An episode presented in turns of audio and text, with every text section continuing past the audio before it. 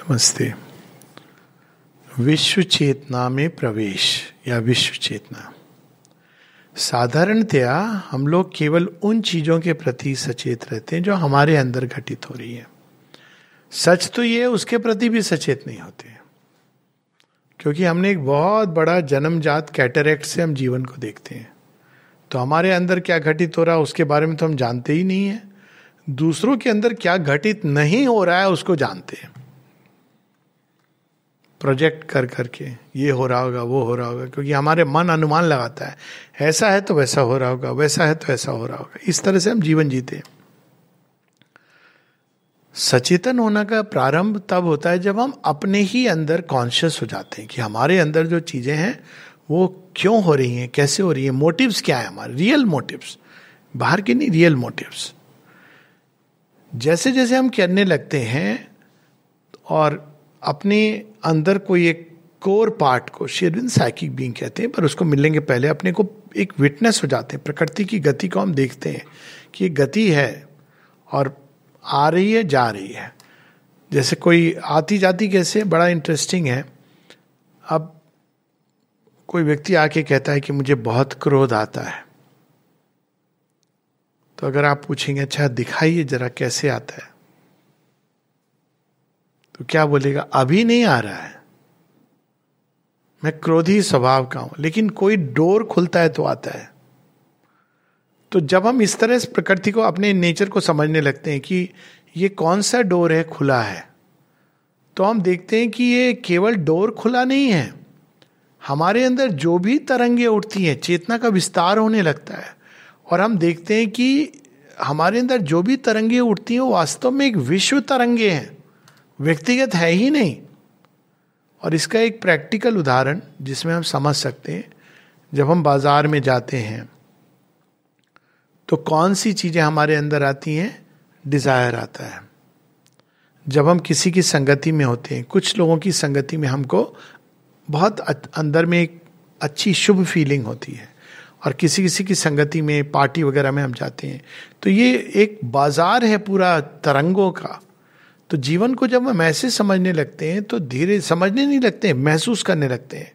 तब धीरे धीरे हमारी चेतना विस्तृत होती हुई लार्ज होती हुई, विश्व चेतना में प्रवेश करने लगती है। उसका प्लस भी है माइनस भी है।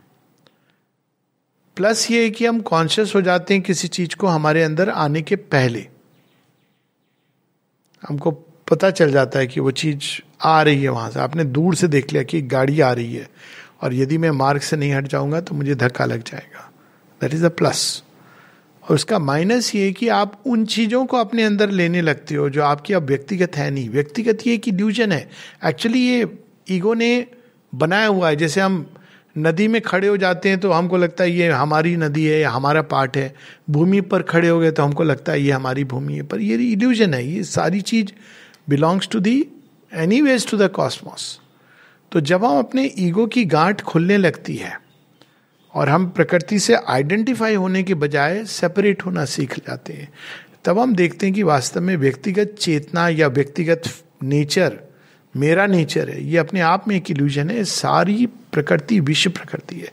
जो भी विश्व में संभव है, वो सब हमारे अंदर किसी ना किसी रूप में विद्यमान है। तो ये चूँकि बहुत फ्राइटनिंग होता है हैंडल करना मुश्किल होता है। इसलिए प्रकृति ने चारों तरफ़ एक सीमाबद्ध, एक मैजिक सर्किल ईगो का बना हुआ है। तो मैजिक सर्किल कहता है, ये मेरे अंदर नहीं है, वो उसके अंदर है। और ईगो उसको री करती जाती है। मैं ये नहीं हूँ, मैं ये नहीं चाहता हूँ, मैं ऐसा नहीं हूँ। तो वो अब, लेकिन वास्तव में सब कुछ होता है उसके अंदर। उसको केवल पता नहीं होता है। सच तो विश्व प्रकृति विश्व प्रकृति में कोई इंडिविजुअल चीज़ नहीं होती है। जैसे आपने पानी है आपने पानी घड़े में रख दिया, नदी में बह रहा है, कहीं वो अलग अलग पानी नहीं है। वो एक ही पानी है। कोई जाके उसको घड़े में ले आता है, छोटे पात्र में, कोई उसको एक कैनाल बना लेता है। यही डिफरेंस है। तो जिसको हम कहते हैं इंडिविजुअल नेचर वो एक कॉन्स्टेंटली शिफ्ट होने वाली चीज़ है। लेकिन चूँकि हम चुनाव करते हैं इस प्रकार से तो कॉन्स्टेंटली वही चीज़ें हमारे नेचर में बारंबार आती हैं। तो हमको लगता है कि ये व्यक्ति, मेरा नेचर है। क्योंकि हमने ड्रोर ऐसे खोला है कि वही चीज़ें बार बार आती हैं बार बार आती हैं। अब क्यों आती हैं? क्योंकि नेचर को चेंज होना है या आगे बढ़ना, वो एक अलग बात है। जब हम विश्व चेतना में प्रवेश करते हैं, तब ये जो इल्यूजन है इंडिविजुअल नेचर का, ये चला जाता है। तब हम ये देखते हैं कि संसार में कोई भी फॉल्ट ऐसा नहीं है जो हमारा नहीं है और कोई भी ऐसी संभावना नहीं है जो हमारी नहीं है। इसके जो दूसरे परिणाम होते हैं कि हमको अब जैसे कोई व्यक्ति हो, जिससे आपकी बड़ी मित्रता हो, होता है ना, आपको कहीं ना कहीं पता चलने लगता है। माओ को पता चल जाता है, बच्चे की तबीयत कैसी है। एक छोटा सा उदाहरण है। तो हम चेतना के स्तर पर जब विस्तृत होने लगते हैं तो हमें कई चीज़ें पता चलने लगती हैं। इवन जो लोग प्रेम करते हैं, दूसरे व्यक्ति के अंदर दुख है, पता चल जाता है ना। जिससे ऑटोमेटिक प्रोसेस क्योंकि हमारी कॉन्शियसनेस एनलार्ज होकर उस व्यक्ति से एक हो गई है। तो उसी प्रकार से जब इंसान विश्व चेतना प्रवेश करता है तो आस पास का दुख, औरों का दुख, उसका दुख बन जाता है।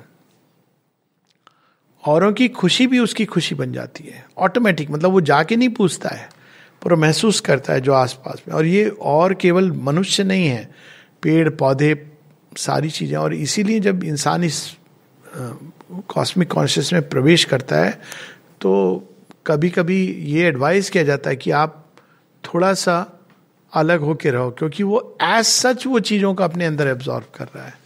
उसका एक्शन जो उसके अंदर घटित हो रहा है, वो पूरा विश्व प्रकृति में जा रहा है कॉन्शियसली जा रहा है। तो that is called as cosmic awareness जब हम केवल व्यक्तिगत प्रकृति नहीं, बल्कि प्रकृति के एक यूनिवर्सल मूवमेंट के प्रति कॉन्शियस हो जाते हैं। दूसरों के अंदर जो चीज़ें चल रही हैं। ऐसे नहीं कि वो क्या सोच रहा है, लेकिन उसके अंदर क्या भाव उठ रहे हैं, किस, क्या अवस्था है स्टेट्स ऑफ़ कॉन्शियसनेस उसके प्रति हम सचेत हो जाते हैं। That is cosmic awareness